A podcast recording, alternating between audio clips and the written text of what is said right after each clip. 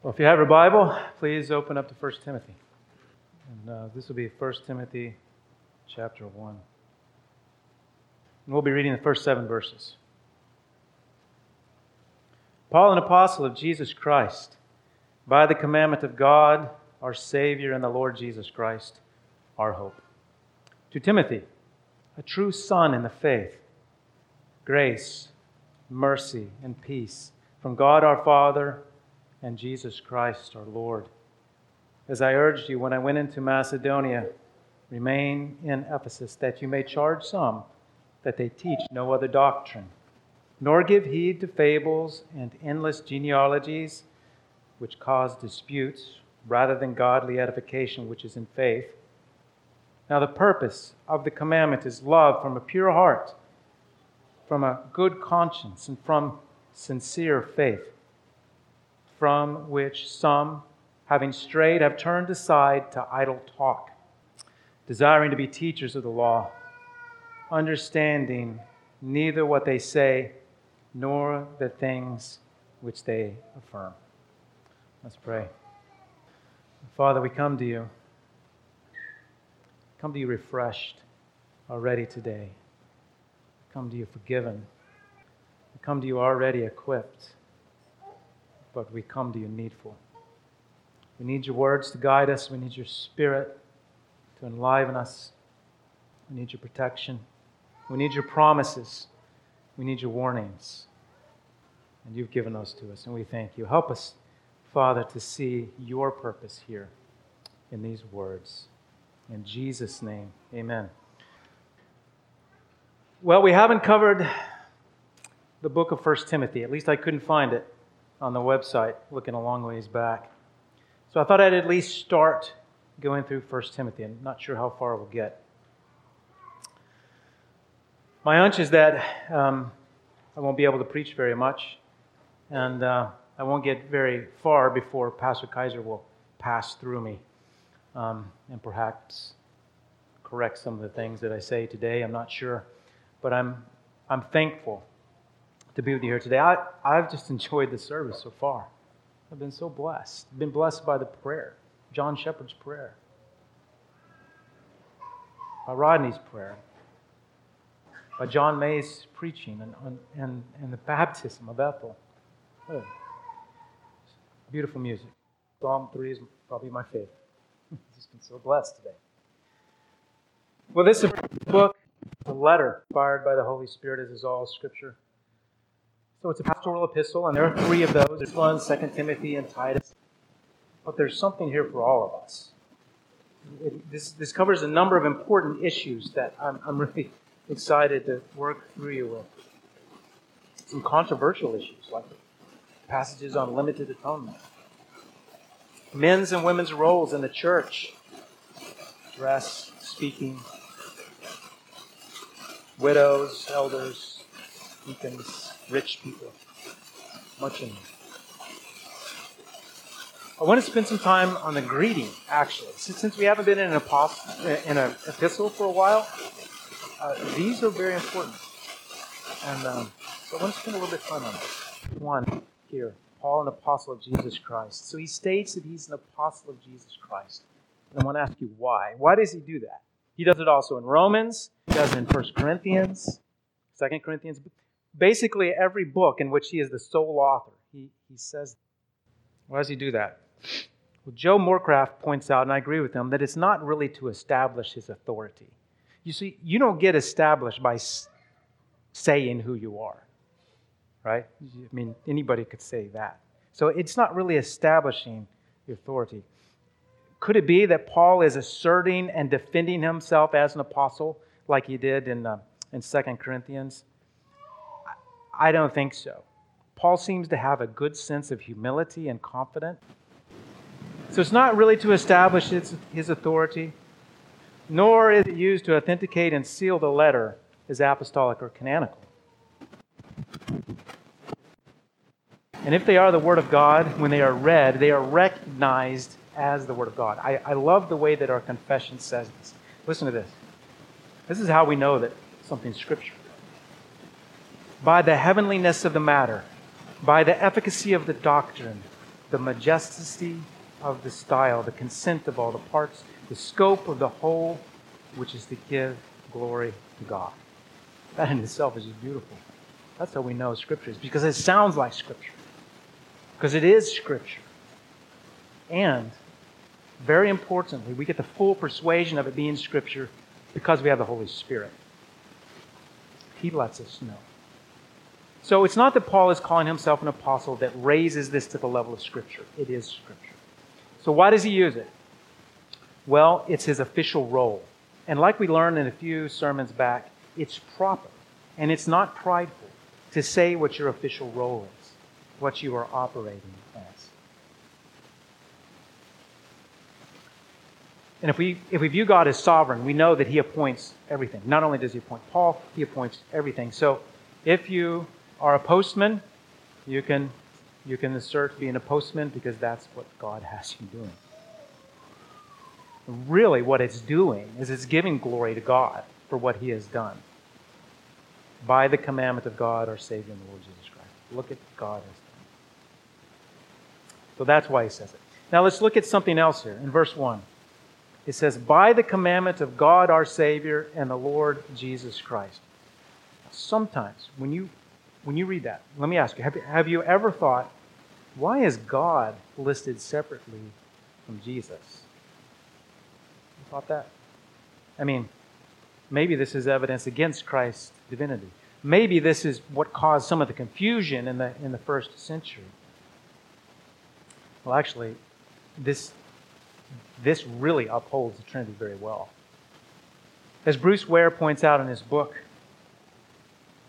the the clearest, the strongest, and, and perhaps the most irrefutable evidence of Jesus being God is this simple principle only God can do what only God can do. You see, Jesus here is acting alongside God, doing what God is doing. Paul couples the Lord Jesus Christ with God our Father as a co source of spiritual blessing, grace, mercy, and peace that only God can impart. Look at verse 2. To Timothy, a true son in the faith, grace, mercy, and peace from God our Father and Jesus Christ our Lord. Two people doing the same thing, giving the same things. And only God can do what only God can do. We also see here how God and Father are interchangeable. So sometimes that really helps us to, to understand when it says God and Jesus Christ. God is understood just in a nomenclature way to be the Father. God our Father and Jesus Christ our Lord. And by the way, Christ here has a, a very grand title as well. This is written in Greek and in the Septuagint. The, the word for Yahweh, Kyrios, the same word used for Jesus here. And the Holy Spirit isn't left out. Holy Spirit's here as soon as ink hits the paper, before ink hits the paper. Peter taught us no prophecy came by the will of man, but holy men of God spoke as they were moved by the Holy Spirit. See, so we're starting in a Trinitarian way. I want to talk a little bit more about God our Savior versus Christ our Savior. Most of the time, we speak about Christ being our Savior. But we really need to understand and we, and, we, and we need to have a handle on the Trinitarian nature of our salvation. So I'm going to do a little, a little test here. I'm going to, I'm going to say a very familiar verse. Um, you're going to know it. Well, the Duffs are going to know it. And because uh, it's a good TMS verse. I want you to think of where it is. This is the verse. Not by works of righteousness which we have done, but according to his mercy he saved us through the washing of regeneration and renewing of the Holy Spirit. Now, don't say it. Just think about it. You know where that is. Titus, chapter 3. Turn there with me. Turn to Titus chapter 3. And I want to show you a very good place to go to see the Trinitarian nature of our salvation. So we just read that verse, very popular verse. It's, uh, it's verse 5. Uh, sorry, verse chapter 3, verse 5. You see it there? Well, let's read the verse in front of it. Let's read that verse. And then let's read the verse after. But when the kindness and the love of God our Savior toward man appeared, not by works of righteousness which we have done, but according to his mercy he saved us, through the washing of regeneration and renewing of the Holy Spirit, whom he poured out on us abundantly through Christ Jesus our Savior. Now, we could have a long discussion about the precise nature of which each of these do, but the point I want to just get is they're here together, they're working together. Our salvation is Trinitarian. So, just in these introductory words, we have some clear theology, and we're starting with the Trinity. Now, let's talk a little bit more specifically about the book. Where is Timothy? Timothy's in Ephesus. Turn back to 1 Timothy chapter 1. We see that in, in verse 3. Now, I urge you when I went into Macedonia, remain in Ephesus. And so that's where he is. Now, that, that'll be important as we walk through this next uh, section. Ephesus, just real quickly, you probably know, very prominent city, uh, very infamous city, uh, home of the uh, of the Temple of Diana, one of the seven seven so-called wonders of the world. Very, of course, very worldly, very prominent. In its decline by this time, but nevertheless, still very prominent. So that's where Timothy is. Now, who is Timothy? Verse 2, he's a true son in the faith. You know, the, the Apostle Paul and the Apostle John, they, they seem to have the same desire. You know, we, we know what John says, right? I saw a t shirt the other day when we went, Nathan, when we went to that, uh, that sword making thing. John has no greater desire than to see his sons grow in the Lord. And Paul's the same way. And I would imagine that's the way pastors are, because that's the way Jesus is. He wants us to grow, He wants us to be a true son in the faith, to walk in the truth. So, this is a personal letter. And in, in, and in order to really understand this letter and the next letter, we need to know Timothy. We need to know where he has been. And we need to know how he came into the ministry. So, I'm going to walk through this pretty quickly with you. I, I hope you'll. Uh, I hope you enjoy this story. It's, it's it, I'll, I'll kind of do it like Pastor Kaiser's doing it, been doing it as he walks through the books. Or you can think about it, you know, when you watch a YouTube video and you put it on double speed. That's kind of what we're going to do. Open up to uh, Acts chapter 16.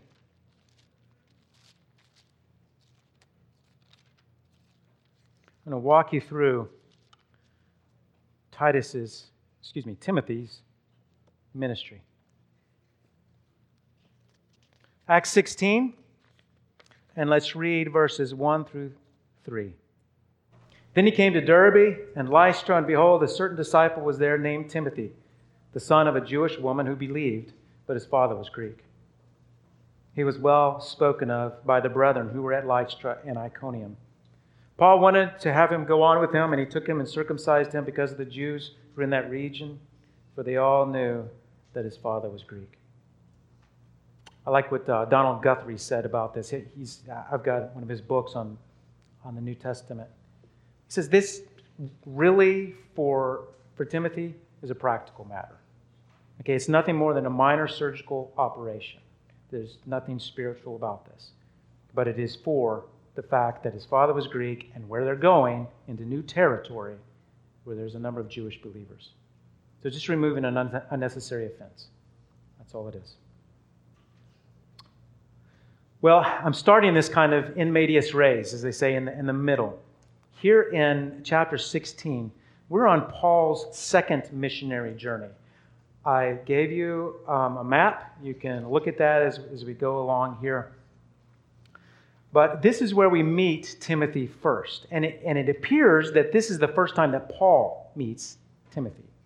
Now, he may have seen him there um, as a son. Um, he was there on his first missionary journey about a year to two years prior. So he may have met Timothy there.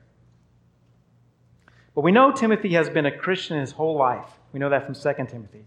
And his grandmother Lois and his mother Eunice were probably converted after Lystra disciples, disciples from Lystra were at Pentecost and came back. And then, as I mentioned, Paul went through Lystra on his first missionary journey, which was about AD 45 to 47.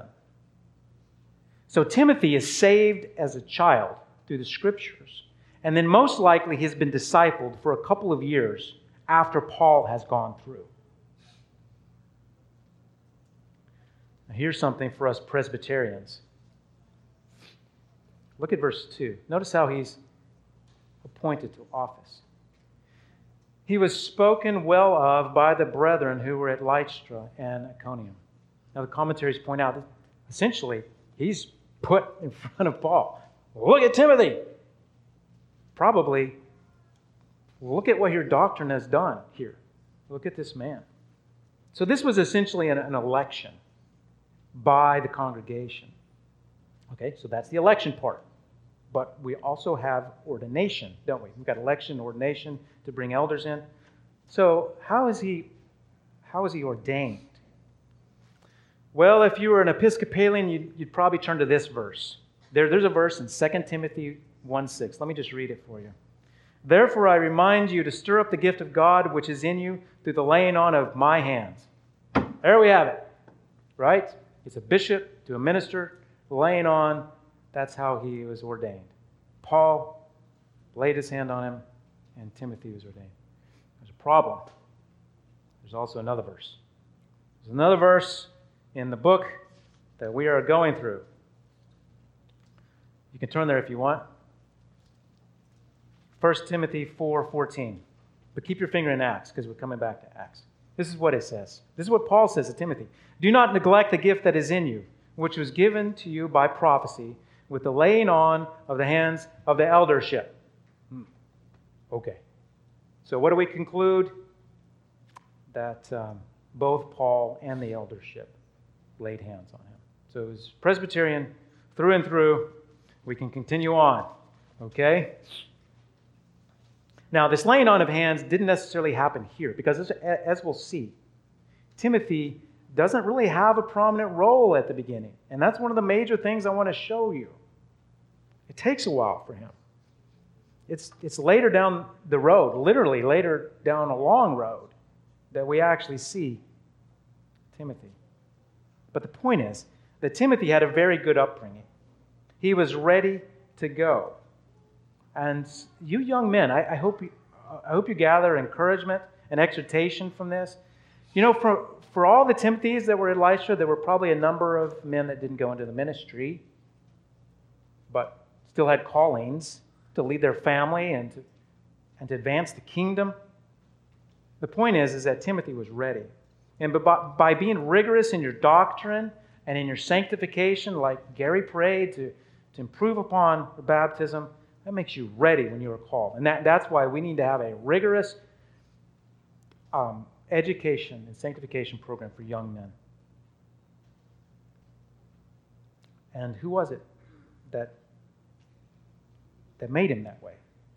Well, that facilitated it that way. We know it's the Lord's grace. But from 2 Timothy 3.15, we read, And that from childhood you have known the Holy Scriptures, which are able to make you wise for salvation through faith, which is in Jesus Christ. And we know that it was his, it was his mother and his grandmother that taught him this. So, mothers and grandmothers, please be heartened by this. Your labors produce fruit of the greatest kind. There's no Timothy if there's no Lois and there's no Eunice. Okay? So, please be heartened by that. But, fathers, don't think this gets you off the hook. Don't think it gets us off the hook. You see, in the Bible, sometimes the narratives are, not presented because they're normal, but because they're not normal. Timothy's father was a Greek, and we got from here in, in uh, Acts 16, he's not a believer. And so, this, this fact that he was just discipled by his mother and his grandmother is not something that we want to have repeated. Okay, so I, I just want to have exhortations for both fathers and mothers. The Bible speaks about fathers instructing throughout the Old Testament and the New Testament. But there's also definitely a role for women, especially single families, and if the father is not a Christian. Now, the other thing that needs to be said about Timothy's childhood is this Sometimes, particularly in Baptistic circles, and even in ours, sometimes we elevate this idea of a rebellious child. And say, wasn't it a dramatic thing what the Lord did? Well, it is a dramatic thing. It is a wonderful thing because of what the Lord did, but not because of what the child was. We need to think biblically about this. God brings the idea of being a father to us and to our children. We heard a lot of that in the exhortation on baptism, communion meditation. That's the biblical model. And so Timothy's showing us a great model that from the childhood you knew the scriptures, bringing you up. Timothy is well prepared. Okay, let's continue on our uh, fast YouTube video back to Acts 16. And you can you can look at your handout if you want. Not all of you got one, but those of you who do have this. Paul is on his way on the second missionary journey, and he's on a mission. Acts 16 comes out after Acts 15, and so he's carrying the message and the decrees from the Jerusalem council, and he's picked up Timothy along the way. Now, what I want you to see as we go through this, I want you to see what Timothy was exposed to. Because we have a tendency to think that Timothy was a novice and that he was inexperienced. So let's just see what the record shows. We're going to see that, he, that Timothy was trained in the Hebrew way, side by side with a mentor. And that's what, what, what we think is best. We in our denomination, we in our church, we don't think that a brick and mortar seminary, I always careful not to say cemetery, brick and mortar seminary is not the best way to train elders, at least not if that's just done exclusively. There's got to be some feet on the ground. There's got to be a Hebraic way walking. Pastor Kaiser's handout on leadership development talks about this. It's, it's very good. Okay, so back to Timothy. Timothy is there when they go into Philippi. And Paul witnessed to Lydia of Thyatira. The Lord opens her heart. Paul baptizes her household. Okay, this is all in Acts 16. He most likely saw Paul and Silas have their clothes removed and beaten and thrown into prison. And he was probably in the town when Paul and Silas sang and prayed, and there was an earthquake, and they got released. He probably saw the jailer converted and his household baptized. He saw Paul refuse to slip away quietly when the local authorities offered that. And Paul says, Nope, I'm a Roman. You come and get me. Timothy learns how to minister in hostile lands. This is Peter Hammond kind of stuff. Okay, Acts 17. I kind of skimmed over a number of stuff there, but let's get back into this. Acts 17. They go into Thessalonica. Timothy sees Paul reason from the scriptures on a Sabbath, and a great number of devout Greeks believed. Meaning, devout Greeks, meaning those who are, who are practicing Old Covenant faith. They believed. Then they go into Berea. I love this. Look at verse 11. Speaking about the, the Bereans. These were more fair minded than those in Thessalonica in that they received the word, word with all readiness and searched out the scriptures daily to find out whether these things were so. But the rebel horde from Thessalonica is on the road. They're coming. Things were good in Berea for a while, but then they show up.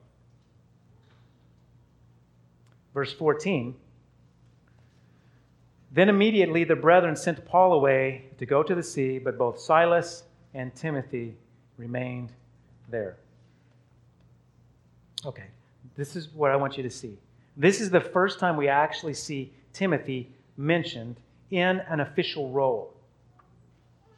Okay, and look how far he's gone. He's picked up in uh, Lystra, and let's see, second one. I can't read mine very well. Yeah, second one. He's yeah, he has to go around Asia. So they've gone all the way up to here. Here's Berea. So he went from there to there before he's even mentioned.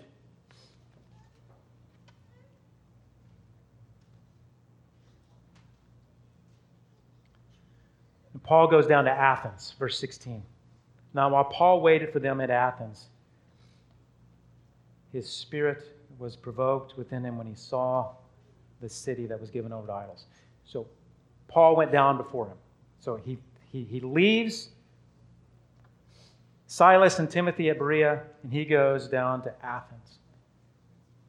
And he is appalled at the idolatry in Athens.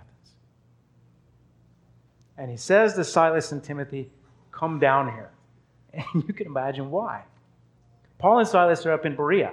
The Bereans are fine, they're busy studying. Come down here. I need you here. And it's very important that he calls them down there. Again, let's read verse 16. Now, while Paul waited for them in Athens, his spirit was provoked within him when he saw the city was given over to idols. Okay? So, really, he couldn't wait. He had to do something. Now, Paul's at Athens. And I reread this, his, his sermon at Mars Hill. It's glorious. He's in the middle, the epicenter of humanism, of professional idolatry, and he faithfully, skillfully tells them about Jesus. This is a side note. You know what? That's we'll save that for another time. Uh, it's verse 30 for, through verse 32. If you if you want to look at sort of the the, the climax of that. So Timothy missed that one, but no doubt Timothy and Silas they come there, and and and they're still gonna. There's there's a lot of Athens left to see. I'm sure after that. Now look at Acts 18, verse 5.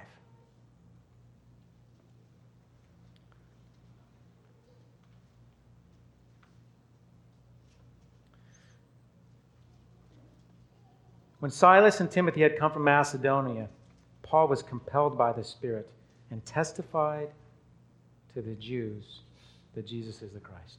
Okay, so he, he's actually moved on from, from Athens to Corinth. I didn't mention that. But the, the point here is that this says a lot. This says a lot about Paul, says a lot about Timothy, and says a lot about Silas. It says a lot about being brothers in the fight. See, Paul was emboldened when these two showed up. This is awesome when Paul declares that he's going to the Gentiles exclusively from here forward. And it may be that Timothy was providentially chosen by God for this latter half of Paul's ministry. Isn't that like God? To turn a weakness into a strength in a way you don't expect.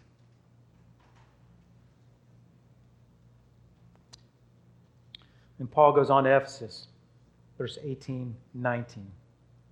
Then he came to Ephesus and left from there and entered the synagogue and reasoned with the Jews.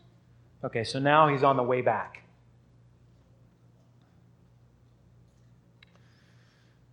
And that really completes the, uh, the second missionary journey. Um, if you want to see a pivot point, it's Acts 18:23.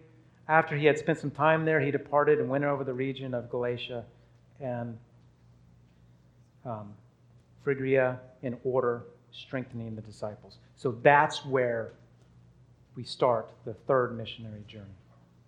Okay. And this last part, I want to walk through some things with you because it's important. I think I'm, I'm going to propose that this is how Timothy gets to Ephesus.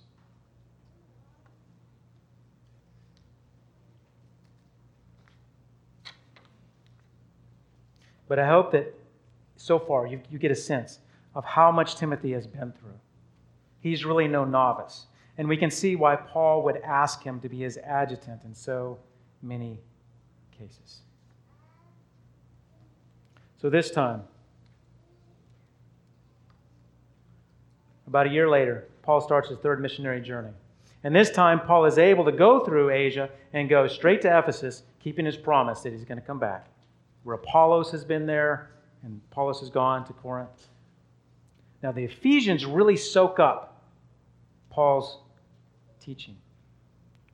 They burn about three quarter of a million dollars worth of occult books. And we have the situation with Demetrius.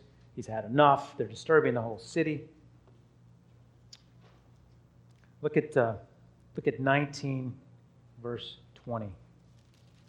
Acts 19, verse 20. So the word of the Lord grew mightily and prevailed.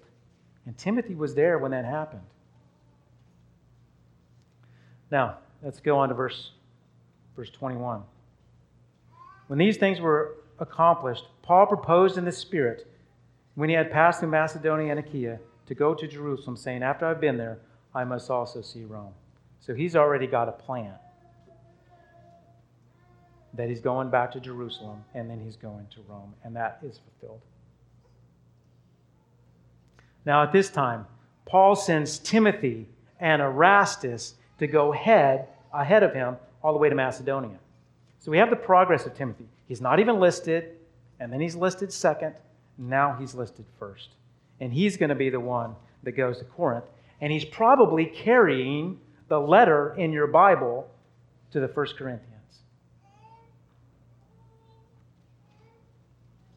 So the Paul, the, uh, Paul meets up with the party at Corinth, and he stays there three months.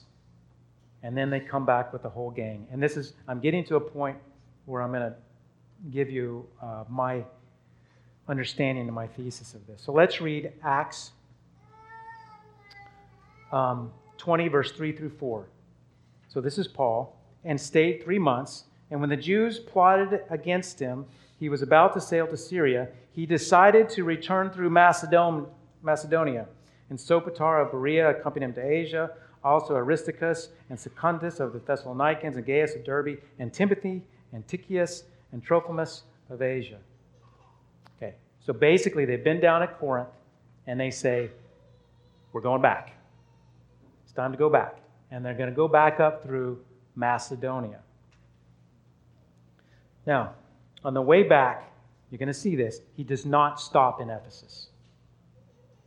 He's probably in a hurry. He's coming back to keep the feast. And I think that this is important because he's very close to the Ephesians and he sees a great need at Ephesus. Acts 20, verse 28 through 31. This is a very familiar passage that elders turn to a lot in uh, exhorting themselves to service. Therefore, take heed to yourselves and to all the flock among which the Holy Spirit has made you overseers to shepherd the church of God, which he purchased with his blood. For this I know, that after my departure, and he's talking to, I'm sorry, he's talking to the Ephesian elders here. For, I, for this I know, that after my departure, savage wolves will come in among you not sparing the flock. Also, from among yourselves, men will rise up, speaking perverse things to draw away the disciples after themselves. Therefore, watch and remember that three years I did not cease to warn everyone day and night with tears. Here's the point Paul's concerned about Ephesus. And he's on his way back, and he doesn't have time to stay there. He actually asked them to, to, uh, to travel from uh, Miletus to Ephesus so that he can meet with them.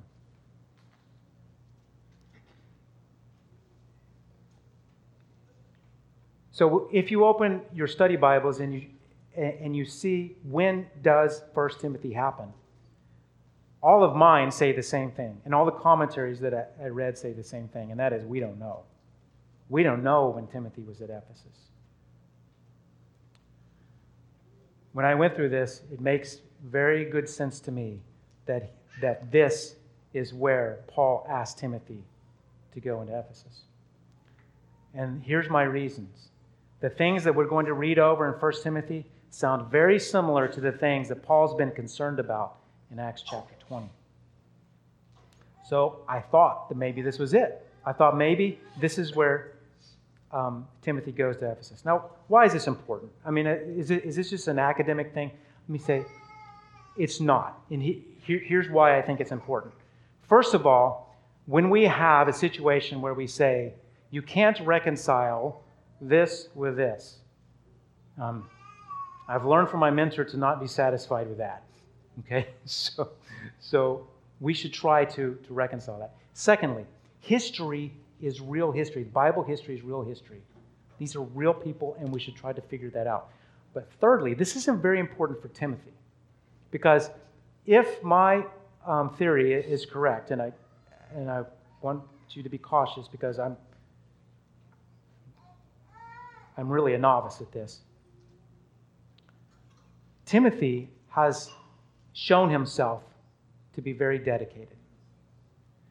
As a commander, I sent people all over the world. I would say, go there, go there, go there. And that was pretty easy to do. People are ready to go. You know what's really tough? When you're on the way home and you ask somebody to stay, can you stay longer? So, if this is true, Timothy has really done an amazing thing. Furthermore, Paul has already said, This is a problem, church. There's some problems there now, and there's, and there's problems coming and he still goes. So I thought that that might be how Timothy gets to Ephesus. Turn back to 1 Timothy with me.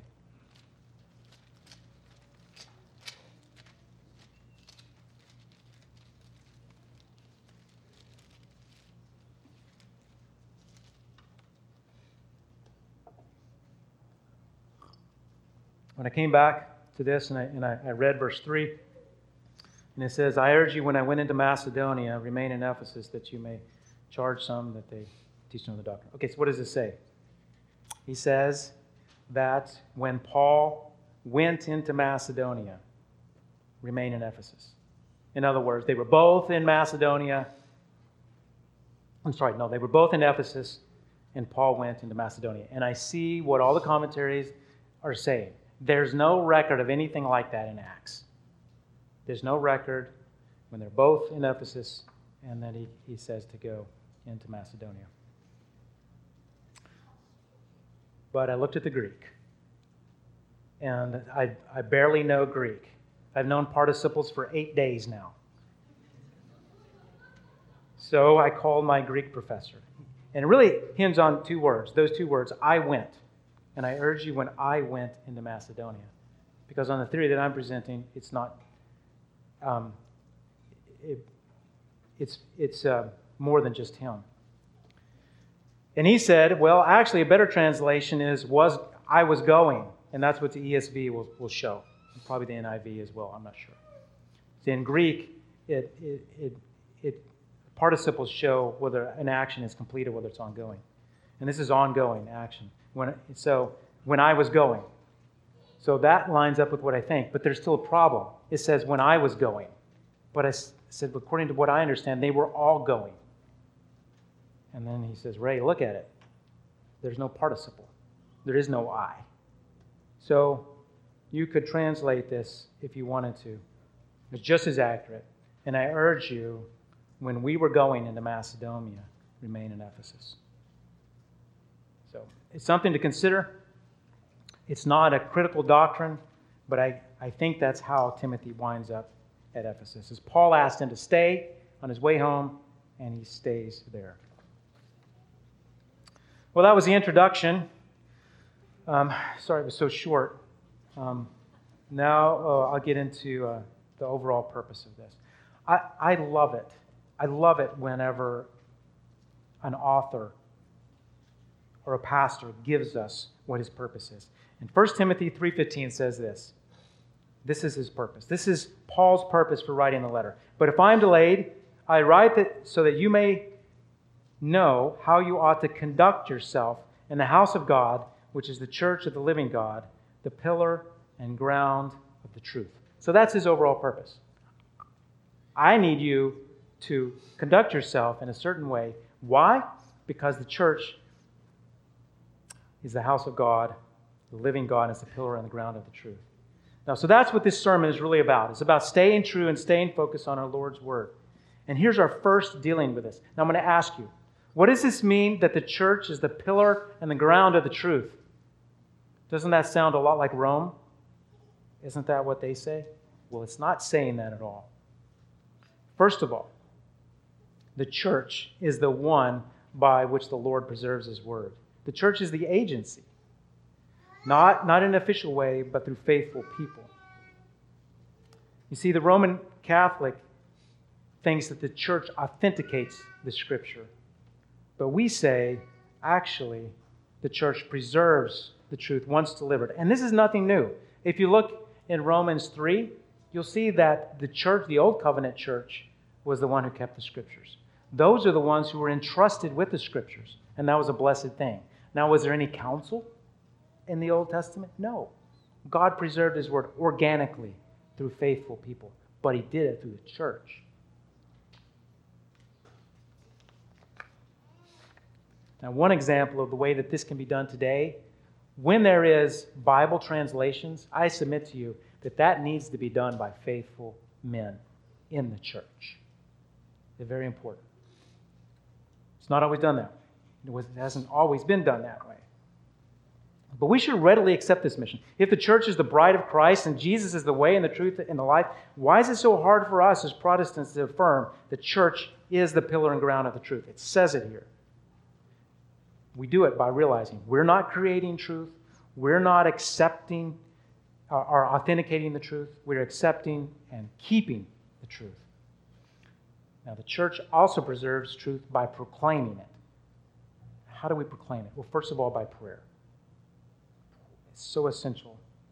We should be in so much prayer before we approach the Word. If the Holy Spirit is the one who opened Lydia's heart, as we saw in Acts, we need to pray to Him that we'll do, He'll do that every time we come to the Word. That's why we pray when we're here. So we must proclaim it.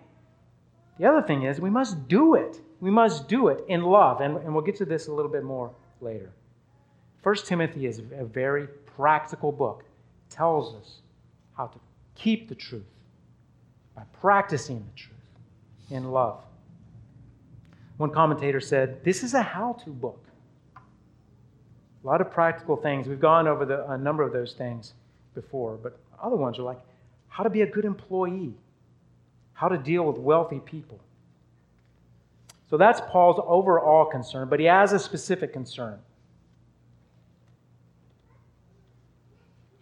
And go back to our primary text in chapter 1, verse 3. He says, And I charge you when I went into Macedonia, or when we were going into Macedonia, remain at Ephesus that you may charge some that they teach no other doctrine.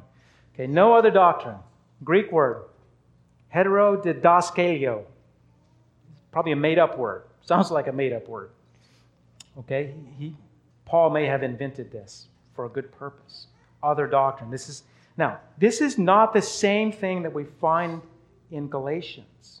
This may remind you of that a little bit, but in, in Galatians, we're, we're dealing with a heresy, a type 1 heresy. And that is dealt with throughout the book of Galatians. Here it's different. There's no core heresy going on. We have things like fables, genealogies, idle talk. These things are still very concerning. And, and this really is important to Paul. Look at the next to last verse of this chapter. Verse 20, 620. So he's going to end with this. Oh, Timothy, guard was what was committed to your trust, avoiding the profane and idle babblings and contradictions of what is falsely called knowledge. So it's on his mind from the front to the beginning. This is his concern. It's doctrine that's been added to. Now look at verse 4. Nor give heed to fables and endless genealogies which cause disputes, rather than godly edification, which is in faith. So, what are these fables and what are these genealogies? Well, there are two main sources of these types of things in that day. First is Jewish, and the second is Greek. Okay? On the Jewish side, they may have been taking these fables and endless genealogies from two books. Books are pseudepigrapha books, the books that are written in, in, um, in somebody else's name and, and falsely. Now, both of these books that I'm going to mention, which is the Book of Jubilees and the Antiquities of Philo, both of them are embellishments of the Old Testament history. And uh, Pastor Kaiser has them in his library. You can go look at them if you want. I didn't read uh, the, the Antiquities of Philo because I'm not sure that's it. Because what I, from what I read, that didn't come around till AD 70. And this is prior to AD 70. But the book of Jubilees had been around for about 150 years. And if you open that up and you open up your Bible, you will see it's very similar, but there's a lot more people in, in the genealogies, particularly in Adam's genealogy. Okay? And there's a lot more stories that go along with that. So this could be the endless genealogies and fables that, that we're talking about. So this could be the, the Jewish part. Now, an, another thing that makes us think this might be it is Titus over in Crete is dealing with some of the same kind of things. And in Titus 1:10 it said, this is Paul writing to Titus, for there are many insubordinate, both idle talkers and deceivers, same type of words, especially those of the circumcision. So it could be that. But not to be outdone, we have the other Greek doctrines as well. So these could be Cretan myths. Cretan myths are just a subset of, of, of the Greek mythology. Now, for you children, Greek gods, you may have heard about those and seen those. I hope you know there's a no, they're, no, they're not gods at all. They're just made up. They have no power, they don't even exist but the Greeks thought that they did exist. So it could be mythology, or it could be asceticism, okay, which is self denial. I want to talk about this for a minute. We have to be careful with that term asceticism, okay, because there is a proper biblical self denial. That is an essence of Christianity, is self denial. But here's where we have to be deliberate and we have to be discreet. If it's an unbiblical self denial, if it's an added to self denial, then it's asceticism and then it's wrong. And, and we get some sense of this in chapter 4. Maybe we'll cover that later. Now, it doesn't seem like this asceticism was developing in Ephesus very much. And based upon what we read in Revelation, we cover that. Actually, you know, it's been almost five, it was 2014. Almost four years since we went over Revelation chapter 2. I don't know if it's been a long time, but if I'm correct on that. But we saw there that in Ephesus, it wasn't so much that their doctrine was bad. Their doctrine was pretty good, but they lost something. Remember what they lost? They lost their first love. So, um, this asceticism did not fully develop in, uh, in Ephesus. But probably what caused them to go astray was exactly what Timothy is dealing with here it's these distractions. So, anyway, it could have been asceticism, could have also been Gnosticism, you know, that all too common heresy in those days where physical matter is bad, spiritual matter is good. And, but again, I don't think that this was full blown because we know where Gnosticism leads, right? To denying not the divinity, but the humanity of Christ. And we don't see that, that, ha- that happening in Ephesians, so it's probably not that. So, what was it? This, these Greek things or these Jewish things? We don't actually know. Most likely it was a mixture of those. Now, before you say, whew, I'm glad we have nothing like that today. Let's have lunch. Hang on. Hang on just a second. We have these things all around us. Hopefully, they'll stay out of the church. But in our culture, we have them all around us. The Book of Mormon is this the Apocrypha. Been around a long time. It's okay if we read it as history, but it's not okay if we read it as scripture and teach it as scripture. You may have heard of the Gospel of Thomas, written uh, between AD 150 and AD 350 claims to have secret words of the living Jesus. Some of you will remember the Jesus Seminar by a man named Robert Funk. Not making it up. Who thought it'd be a good idea to use secular history to see how much of the Bible's history was actually true. How about the Da Vinci Code? Remember that? More secret knowledge about Christ. These things are around us. And probably your friends or your extended family have been affected by, by these things. Roman Catholics have not been successful in keeping them out. That's why they have purgatory veneration of the, of the saints, idolatry of, of Mary. These things were added on. These are fables. Things are really interesting, right? And these things divide the body.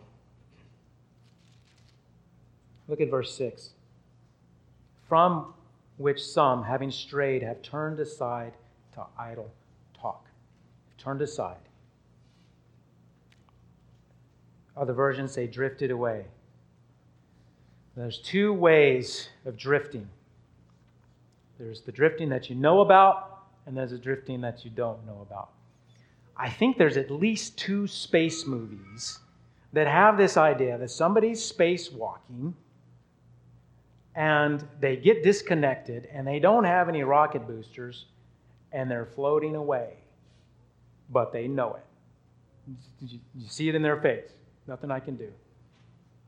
I'm pretty sure there's at least two of them. So that's a drifting away that you know about. That's not, well, if you're a spaceman, that's a dangerous kind, but normally you can get back, right? The, the other one is the drifting that you don't know about. And that's the one that Paul is warning us of. That's the Paul that that's the one where you may not even know it until the judgment day.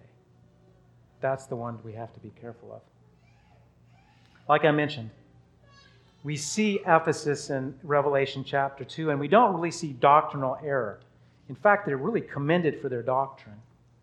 They lost their first love. And here's the danger, I think, for a doctrinally sound church Maybe they, maybe we, get so comfortable in our doctrine that we look for something a little more edgy, something a little more conversation spurring. And that's what can draw us away. Just like a husband with an overwhelming hobby over time can be drawn away. So, what do we do? How do we prevent this drift? How do we prevent it from happening? It happened to Ephesus in about 10 years. How do we prevent that in the next 10 years? How do we prevent it 20 or 50 years? I'm going to give you some practical ways. First of all, keep homeschooling. Okay?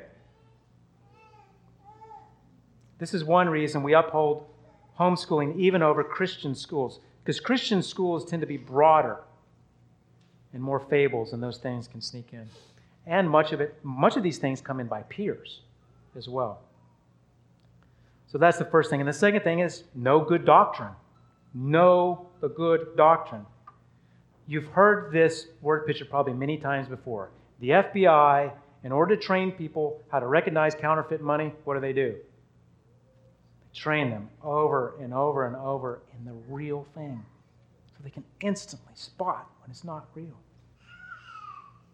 So recognition is key. Early detection is key, right, to survival. So, no doctrine. Pick up Concise Theology um, by Packer. I like Berkhof's Summary of Christian Doctrine. The Catechism. If, if we actually teach the Catechism, not just memorize it, that's really going to help us a lot. Now, there's a tool that I think is good for us to not get into divisive things, unnecessary distractions and divisive things, and that's this book right here. And it's available to all of us. It's produced by Dominion Covenant Church, and it, and it shows how we should really be focusing on some core things that all Christians do, and then some distinctives that our church has. And the idea here is to not undermine. Well, it's, it's to stay true to the Christian core and to not undermine what the church is doing. And one of the, one of the best ways that you not undermine what the church is doing is to not have those private conversations that, you know, your leadership, my leadership wouldn't agree on. Okay, so there's some practical ways to do it. But look at this here. Verse 5. Got a little bit more to go here, not much. Now, the purpose of the commandment is love from a pure heart. That's the overwhelming way that we stop the drift, that we keep this stuff out. Now, the, this word purpose is telos, and you probably know what the Greek word there means. It's more than a purpose, it's a goal, it's where we're going. If you're on a ship, you pull out your telescope and you look, that's where we're heading. So, the purpose of the commandment, the commandments from the Lord, the purpose, the end of this, where we're going, is love from a pure heart, from a good conscience, and from a sincere faith. I, uh, I had to take survival school a number of times when I was in the military. I imagine you other military guys have. Some of you are even not military, perhaps you've done it. One of the things they do is they teach you land navigation. And uh, you, you have a compass and you have a map and you got to figure out where to go. And the rookie mistake, the one that I made, the one that everybody makes, is they orient the map, they look at the compass, and they try to walk with the compass. And they walk zigzag all over the place um, because you can't really do that. There's a bush in the way, there's all these, all these obstacles what you have to do is you got to take your map, you have to take your compass, and you got to look at something a long ways away. That's how you get there. And then you take about 10 steps, and then you look real quick. Okay, I'm fine. And then you look again. Oh, I didn't realize. That's the way you do it. That's the telos. That's the love that's a long ways away. Now, we have, we have a disadvantage today. I need to talk about this love. If love is our target, there's a problem. Our love is fuzzy. We don't really understand love, and there's two reasons. Number one, we only have one word for it.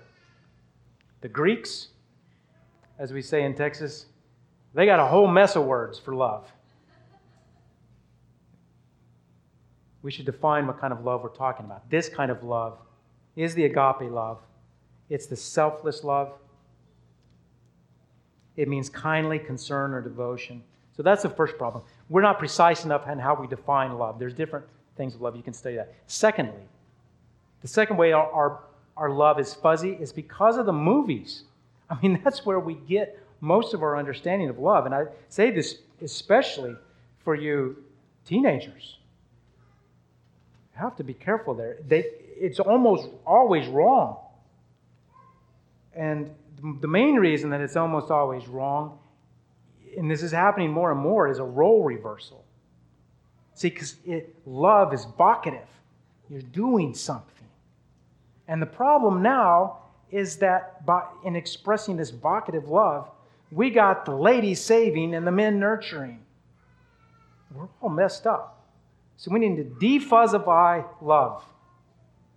We need to take out our, our, our uh, software and do the noise reduction on it. We need to clear it up. And, and we do that by prayer and by a study of love. What about a men's group on studying love? How does that sound? Hopefully, it sounds really good because there's a manly, biblical love that we're called to. We got to have that. That's the goal. That's how we avoid this drift. That's how we keep this stuff out, is a focus on that love. Now, just a little bit more specifically, we focus love, we, we, we, we learn what love is, and that's our target. Long ways off, we're looking. But every 10 steps, we ask ourselves, is that loving? What am I doing? What am I saying? Is that loving? Is that from a pure heart? Is that from a good conscience? Will that build up my friend and my wife, my husband, my brother, my sister? Just that quick, you know? We can do that. We, we can do that by God's grace, I think. So, DCC has very solid doctrine. We have deep doctrine. We have doctrine that applies to every area of life, and we need to keep it that way. But let's be careful not to add things that distract. Let's be careful of things that can lead us astray to a good conscience before God, that can lead us away from a sincere faith, and that can cause us to lose our first love. If we want to have things to study, if we want to have things to talk about, we got a whole lot. We got more than we can ever study and learn in the confessional, biblical faith. Let's stay away from these fables, from these made up things. Well, God is able to keep us from stumbling. He's our telos, He's our hope. Christ is our example of love, and He can keep us. Let's pray.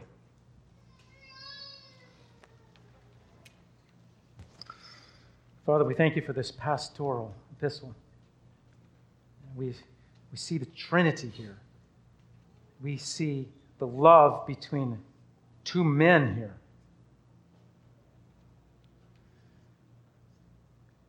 We see even how a good church, even a doctrinally sound church that's been under good teaching, can drift away. And uh, we need your help. We, we approach your word, we approach you, we approach our, this prayer in confidence that you will do this for us. And we ask in Jesus' name, amen.